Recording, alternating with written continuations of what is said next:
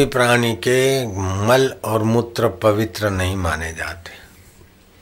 चाहे कोई राजा, महाराजा हो, कोई कितना भी दिन में दस बार स्नान करता हो ब्राह्मण, तभी भी उसका पेशाब और डबल पवित्र नहीं माना जाता। और गाय भले स्नान नहीं करे, फिर भी गाय का डबल और सिंगल पवित्र माना जाता है।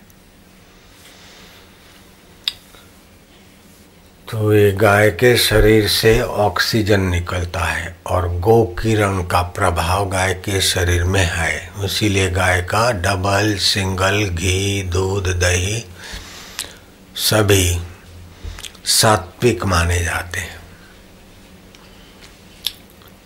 पर्व के दिन पंचगव्य का पान करना पुण्यदायी, आनंददायी, सुखदायी माना जाता है।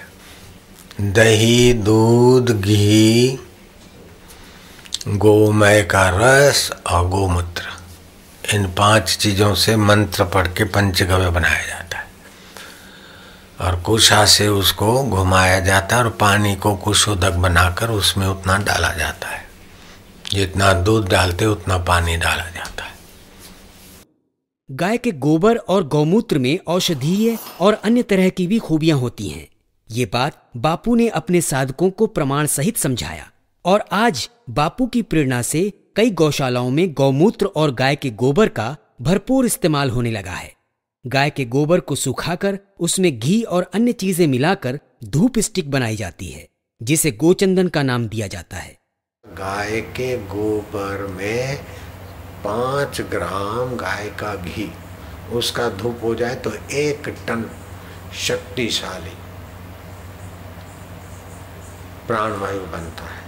जो तुम्हारे एयर कंडीशनों से और गंदे गैसों से और आकाश में जो लेयर है, उसमें कई खाया पड़ी है, उसको, उसकी पूर्ति कर देगा।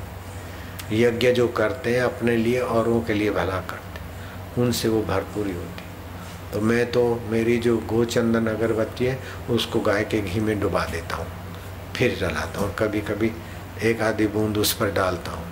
तो इतना कमरे में मस्त हो जाता है कि तुम देखते हो आजकल मेरी मस्ती बढ़ गई तो उसमें ये भी एक कारण है। गोचंदन अगरबत्ती घी में डुबा कर फिर जलाता हूँ और बीच बीच में एक एक बूंद उस पर मेरे पास ड्रॉपर है उससे जरा एक दो बूंद डाल देता हूँ। तो गाय के घी का धूप, ये बहुत ऊँचा सेवा कार्य मैं तो अभी यहाँ जो धूप करवाया ना तो वो ऐसे ही था, घी का धूप था। यहाँ तो खुला है, फिर भी घी का धूप किया तो आपको भी फ़ायदा मिले वातावरण में भी होता रहे।